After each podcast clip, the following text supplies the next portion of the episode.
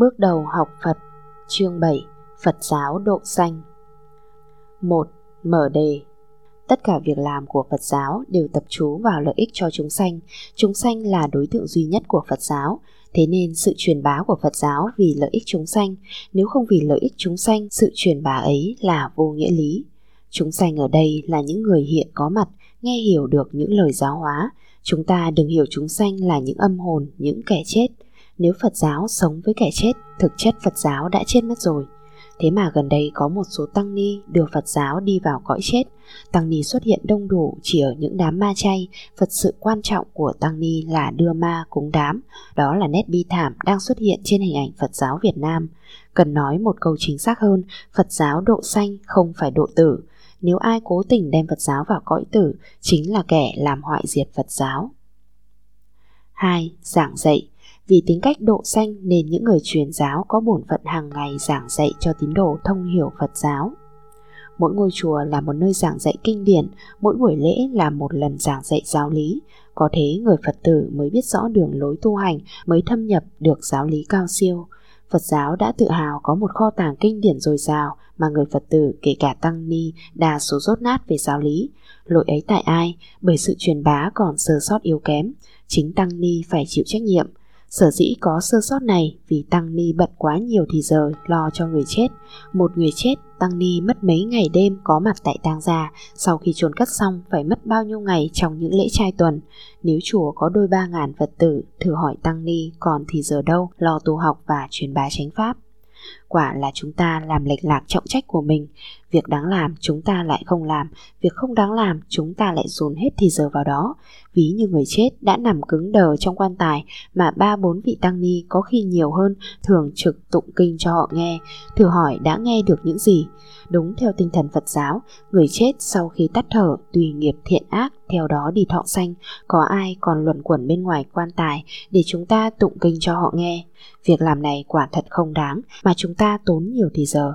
Vì thế, việc tối quan trọng là giảng kinh, dạy đạo, Chúng ta phải bê tha đi. Nếu thật người chân tránh xuất ra Chúng ta phải điều chỉnh lại, Đừng để đi mãi trên con đường sai lầm như thế. Chúng ta hằng nhớ trọng trách của mình Là phổ biến chánh pháp, lợi ích quần xanh Không phải vì tụng cúng để được lòng Phật tử. 3. Dịch kinh viết sách. Kinh điển Phật giáo hiện giờ chưa được phiên dịch hết ra chữ Việt, thế là trọng trách Tăng Ni còn nặng nề biết mấy. Những bản kinh chữ Phạn sang Trung Quốc người ta đã phiên dịch thành chữ Hán, tạng kinh chữ Hán có mặt ở Việt Nam khá lâu rồi, Tăng Ni Việt Nam chưa phiên dịch được một phần mười. Cho đến những nghi lễ tụng niệm hàng ngày cũng vẫn đọc theo phiên âm chữ Hán, quả là một thiếu sót to tát của Phật giáo Việt Nam. Tại sao Tăng Ni không dồn hết thì giờ của mình trong việc học tập để phiên dịch kinh điển? Bởi vì Phật tử đòi hỏi việc đưa ma cùng đám, Tăng Ni mới thiếu thì giờ học tập. Tăng Ni là người hướng dẫn Phật tử, tại sao chúng ta mãi để những đòi hỏi không đáng làm mất thì giờ vàng ngọc của người tu? Chính tại Tăng Ni không gan chẳng dám nói thẳng, sợ mất cảm tình khiến tệ đoan ngày càng tăng thêm. Đầu những thế có một thiểu số Tăng Ni lại bày biện đủ cách dối ren khiến đã mất thì giờ lại thêm mất thì giờ. Những kẻ này bề ngoài xem dường như thương Phật Pháp, kỳ thật họ lợi dụng Phật Pháp làm kế sinh nhai. Người Phật tử rốt nát không biết, thấy bày biện chừng nào lại càng thích chừng ấy, quả thật kẻ mù dắt đám mù. Kinh điển là những phương thuốc độ đời, Tăng Ni là người chịu trách nhiệm truyền bá mà không dồn hết thì giờ học tập phiên dịch, thật là trái với bổn phận biết bao. Tổ tiên chúng ta khi xưa học chữ Hán nên tạng kinh chữ Hán vốn không có gì khó khăn. Hiện nay chúng ta học chữ Việt, tạng kinh chữ Hán là một cổ ngữ không làm sao đọc được. Tăng Ni hiện nay không cố gắng dịch ra chữ Việt, vô tình chúng ta để giáo lý chết khô và chôn sâu trong các tủ kính nhà chùa. 4 thọ cúng dường. Khi xưa Phật còn tại thế, nếu Phật tử muốn thỉnh Phật và tăng chúng cúng dường, Phật đều thọ nhận. Đúng giờ thọ trai, Phật và chúng tăng mới đến, nghỉ ngơi giây lát rồi thọ trai. Thọ trai xong, trong gia quyến tụ họp ngồi chung quanh Đức Phật, Ngài vì gia quyến thuyết pháp, thuyết pháp xong, Phật vì gia quyến chúc lành, đứng dậy ra về. Thế thì người cúng dường vì Phật và tăng chúng mà cúng, người thọ cúng dường cũng vì gia chủ hiện tại mà thọ. Phật thuyết pháp chúc lành cũng vì người sống hiện có mặt đúng là ý nghĩa độ danh. Ngày nay chúng ta lại khác, gặp ngày tuần, ngày rỗ của cha mẹ, Phật tử thỉnh Tăng Ni cúng dường, Tăng Ni thọ trai xong vì người chết tụng một biến kinh cầu nguyện, cầu nguyện xong ra về, như vậy người cúng dường vì kẻ chết mà cúng, người thọ cúng dường cũng vì kẻ chết mà cầu nguyện. Cả hai đều vì người chết, quả là Phật giáo độ tử, đâu còn là nghĩa độ sanh. Tăng Ni đến nhà không có lợi ích gì cho người hiện tại hết, chỉ cầu lợi ích cho kẻ quá cố. Xong người quá cố chắc gì đã có mặt ở đây, nếu người quá cố đã thác sanh nơi nào rồi, việc làm này có phải viển vông không thiết thực chăng? Tại sao chúng ta không giữ theo nếp xưa, thực hành đúng tinh thần, cúng dường Phật và tăng chúng thủa trước để ý nghĩa độ sanh được vẹn toàn, sự lợi ích cụ thể thiết thực cho tròn đủ cả trăm phần. Trước đã quá hay, tại sao này chúng ta lại bỏ? Này thật dở, tại sao chúng ta lại theo?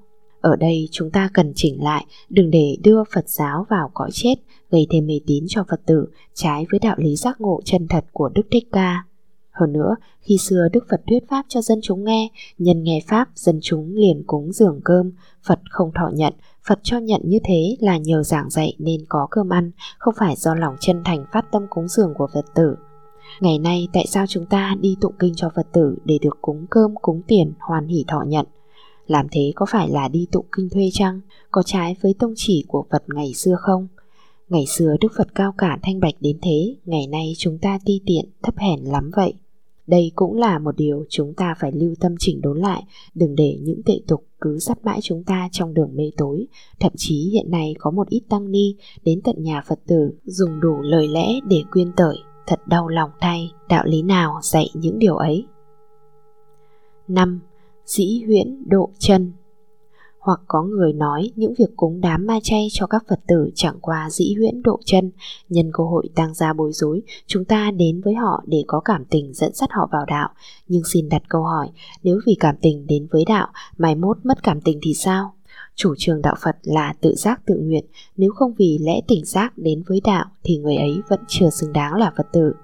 Huống chi vì chiều theo cảm tính của họ, tăng ni mất hết giá trị cao thượng thành nhã của mình, được đôi ba người Phật tử mà người truyền giáo mất hết giá trị, thử hỏi việc ấy có đáng làm hay không?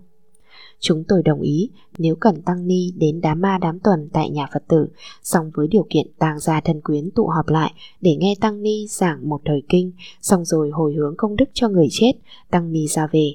Như thế khả dĩ nói, dĩ huyền độ chân được. Bởi vì nhân người chết, chúng ta giáo hóa kẻ sống cho hiểu đạo lý, đám tuần, ngày kỵ đều nên tổ chức như thế, việc làm này không trái với chánh pháp.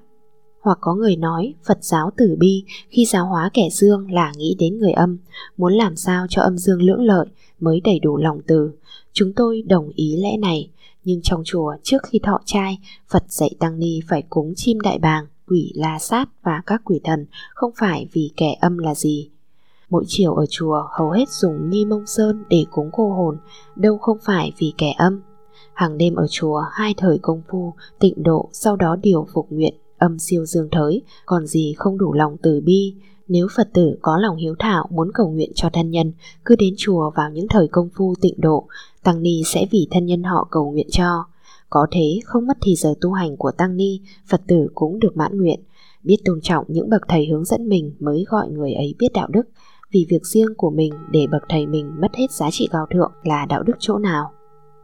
Sự hướng dẫn không khéo cả thầy lẫn trò làm việc vô nghĩa còn chuốc lấy sự đau khổ là khác. Khi Phật còn tại thế, chúng ta có nghe Ngài đi đưa đám lần nào đâu, cho đến chư tỷ kheo môn đồ của Phật cũng không nghe đi đưa đám lần nào. Tại sao chúng ta hiện nay cứ bận rộn đám ma đám tuần mãi? Thế là chúng ta đã đi đúng đường Phật dạy hay đã sai rồi?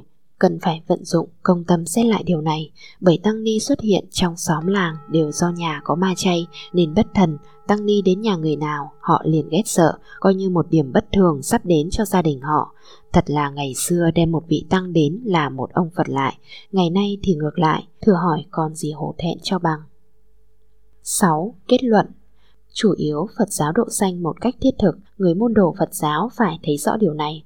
Tất cả hành động, mọi cuộc tổ chức đều nhằm thẳng giáo hóa chúng sanh bằng con đường từ bi giác ngộ, đem hạt giống từ bi giác ngộ gieo rắc trong lòng mọi người là truyền bá đạo Phật. Ngược lại, đem tình cảm mê tín gieo rắc trong lòng tín đồ, thử hỏi đây là truyền đạo gì? vì giải thoát cho mình, cho chúng sanh nên chúng ta đi tu. Tại sao chúng ta trở thành kẻ chiều chuộng phục vụ tín đồ để được cơm ăn áo mặc? Quả là điều sai đạo lý không hợp với chánh pháp. Chúng ta phải gan dạ đập tan những tập tục sai lầm ấy, đem lại con đường tu hành cao thượng, thanh bai cho chính mình và huynh đệ mai sau. Trọng trách của chúng ta không phải đóng khung trong một nhóm bổn đạo mà phải đem đạo giác ngộ giải thoát lại cho toàn thể chúng sanh. Làm được như vậy mới đúng tinh thần Phật giáo độ sanh. Hết chương 7 Phật giáo độ sanh